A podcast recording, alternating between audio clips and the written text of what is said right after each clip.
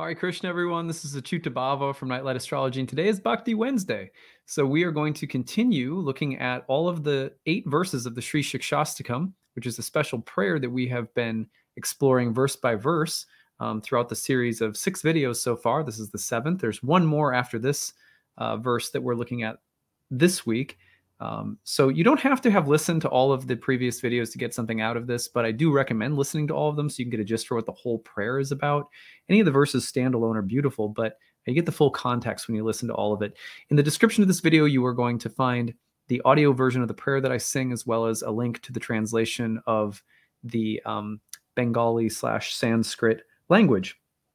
Um, so you can check those out if you'd like to. What I do is I'm going to sing through the entire prayer, and then we're going to focus today on the seventh verse of the prayer, and I'll put the translation of the verse up, read it to you, read it again, and then offer some reflections on this verse as we keep going through it.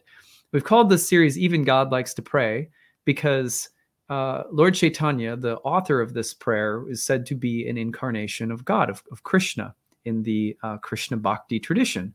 And so, from that standpoint, it's interesting to reflect on the way in which um, God prays, that, that even God likes to pray, that there is enjoyment and satisfaction in prayer, even for God. It's not something that's just done by people who stand miles apart from the divine.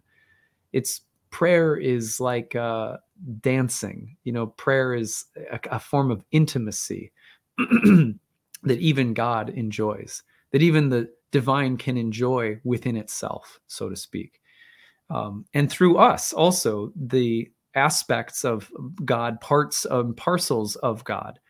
So it's a way of understanding prayer as communion of source with source, of all the different beings communing with the great being of which they are a part.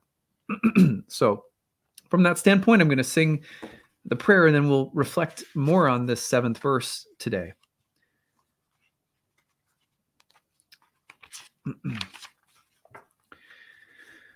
Cheto darpana marjanam bhava mahadavagni nirvapanam shreyaha kairava chandrika vicharanam vidyavadu jivanam anandam buddhivardhanam pratipadam purnamrita svaranam Sarvatma Snapanam Param Vijayate Sri Krishna Sankirtanam Nam Namakardi Bahuda Nija Sarva Shaktis Tatrapita Niyamita Smarane Nakalaha Itadrasi Tavakripa Bhagavan Mamapi Durdaivam Idrisam Ihajani Nanuragaha Trinadapi sunichena, tarorapi sahisnuna, amanina manadena, kirtaniya sadahari, nadanam najanam nasundarim, kavitam va jagarisha kamaye, mama janmani janmani ishvare, bhavatad bhaktira haituki tvai, ayinanda tanunja kinkaram, Patitamam vishame bhavam buddhau. Kripaya tavapada pankaja. Shtitaduli sadrisam vichintaya. Nayanam galadashudaraya. Vadanam gadgadaurudaya gira. Pulakir nichitam vapukadam. Tavanama grahane bhavishyati. Yugyayatam namishena.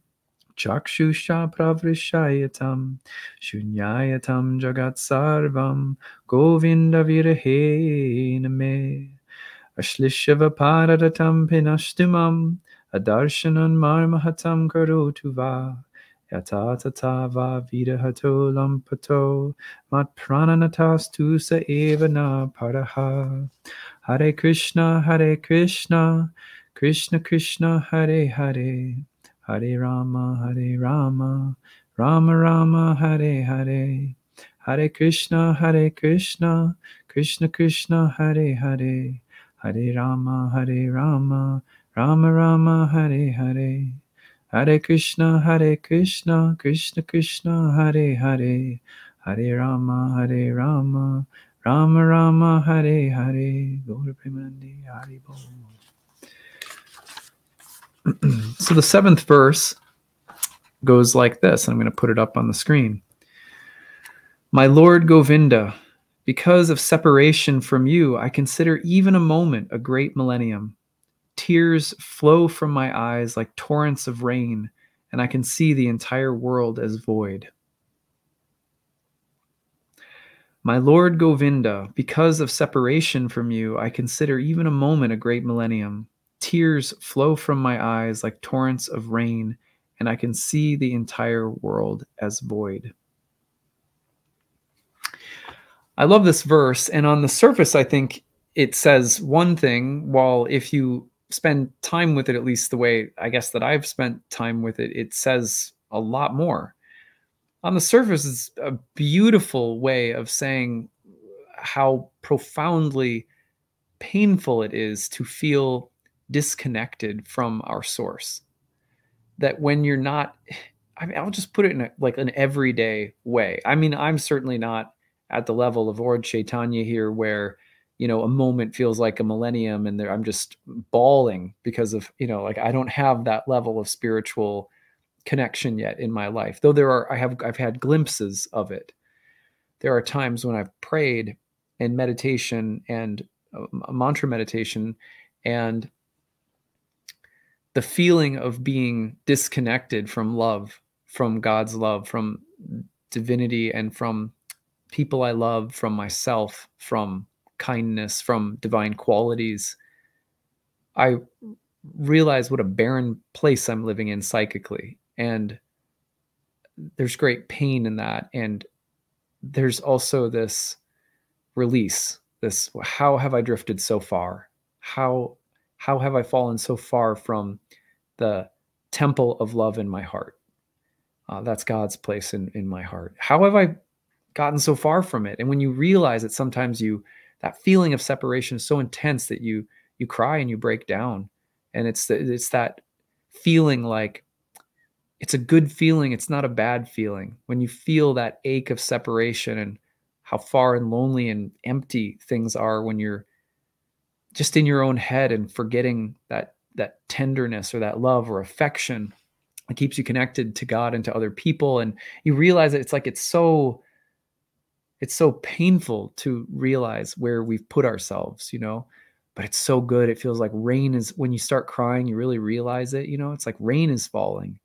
And it feels so good because that that crying is like the the clouds bursting over a dry place and starting to water it and you can feel that too. It's like painful but like relieving you know? And i love like i don't know about you guys but that happens to me like you know not all the time but like there are at least a few times a year where i hit a space where i go through long periods of weeks sometimes a month or two where i'm just it's just i'm a dried up heart you know? And and then suddenly it's like it dawns on me in a moment of prayer meditation mantra meditation every day and i am suddenly the tears start coming and i just realize like where i've been out in the desert man you know i've been in i've been in a void place kind of a barren wasteland in my own heart and mind. And soul how did it come to this? Where has the sweetness gone? And it's painful and the tears come down and then you feel good. It feels good to feel that separation because the in the separation is is uh you, you know the sweetness. It's like being away from someone you love. The, the absence makes the heart grow fonder.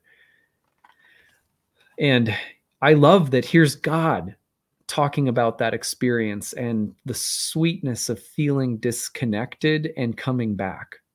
And that i think it's really really important to pause and go that's god having that experience.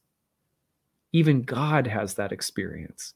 Because what that does when we really when we realize that is we realize that there is there is something of a reflection in our own isolation in our own in the barren places that we travel in the wastelands that we travel of our own spirit um, you know that that those that those um, those places are part of how we start developing this sweet, uh, loving connection. You know, it's and th- this sense of separation, this feeling of emptiness, is a part of the the rasa, or it's part of the lila or the play of the soul with God.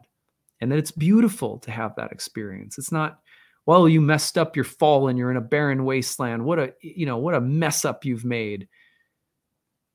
Uh, you know, it can feel that way, but then, you know, when the grace and mercy start raining down and you you realize you've been disconnected and you long to return and that feeling of relief that comes say with the tears or whatever, that moment is a merciful moment. It's a moment of feeling like that connection has always been there. It's it's never gone anywhere.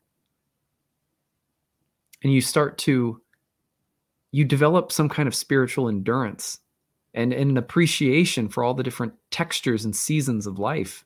I mean, as someone who meditates every day, I'll tell you that the dry patches for me are not gone by any stretch. They're, they're very regular that I hit long dry patches.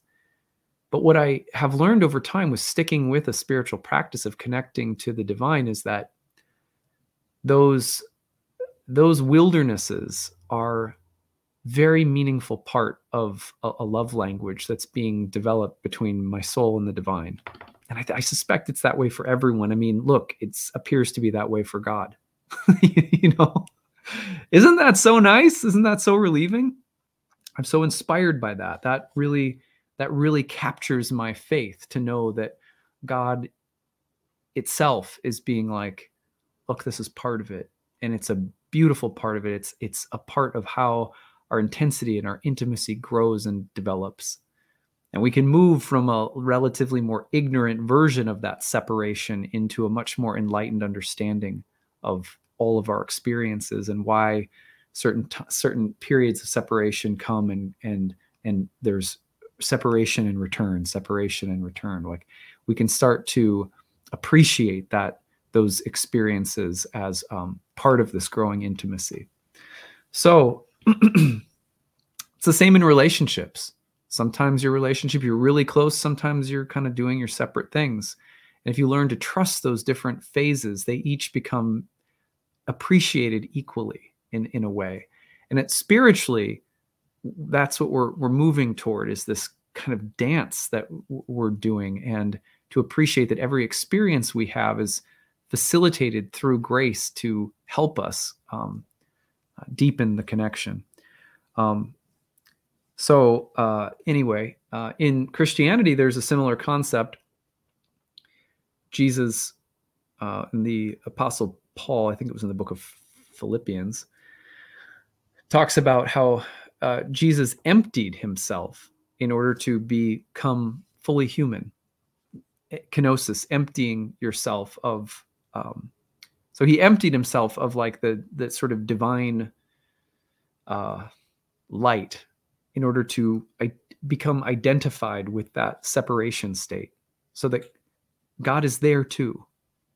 You know, and um, this is why Maya, the word for illusion and separation, also means mercy.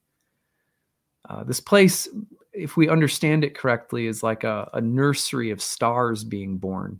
Everything's here facilitating our spiritual growth, even what appears to be tremendous darkness and ignorance. Um, it's not to justify it, it's just to keep the encouraging perspective alive within our hearts. Um, Anyway, uh, Jesus said to empty himself to become fully human. And he also said those who want to keep their life, you know, secure it and keep it will lose it. And those who lose their life, who empty it out, will find it. Um, here's God emptied, separate, longing. In that state, there's crystal clear sense of what's valuable and beautiful and true. So, similarly, like part of the practice of prayer is not about successfully connecting with God, but emptying ourselves over and over and over so that we might more become more aware of that distance and, and separation because it's the means by which we grow closer. Well you can't feel that unless you fail you know? Like pr- so much of mantra meditation and my limited experience in, in daily prayer for my whole lifetime is about failure. But it's about starting to relish failure as the means by which grace and mercy and compassion and understanding and softness and gentleness of heart and soul are, are emerging and eventually maybe we become like Lord Chaitanya, where that state of feeling emptied out and separate becomes an actual source of ecstasy. That's high level stuff. I'm not saying I'm anywhere near it, but I I get the feeling that's what that verse is about. So anyway, I hope you find this useful. Just some thoughts here. I'm by no means uh, you know any great bhakti teacher, but I I am so glad to share the little uh, you know insights and nuggets uh, in this prayer that that have meant something to me. So I hope that they mean something to you as well. And um, uh, if you have any requests for special topics as we're nearing the end of this series, you can always email info at nightlightastrology.com and feel free to put Bhakti Q&A in the subject line and uh, ask a question. We'll be doing some more Q&A episodes eventually uh, after the series is over. All right, anyway, we'll have one more verse left in the prayer we'll do next week. So until then, Hare Krishna, everyone.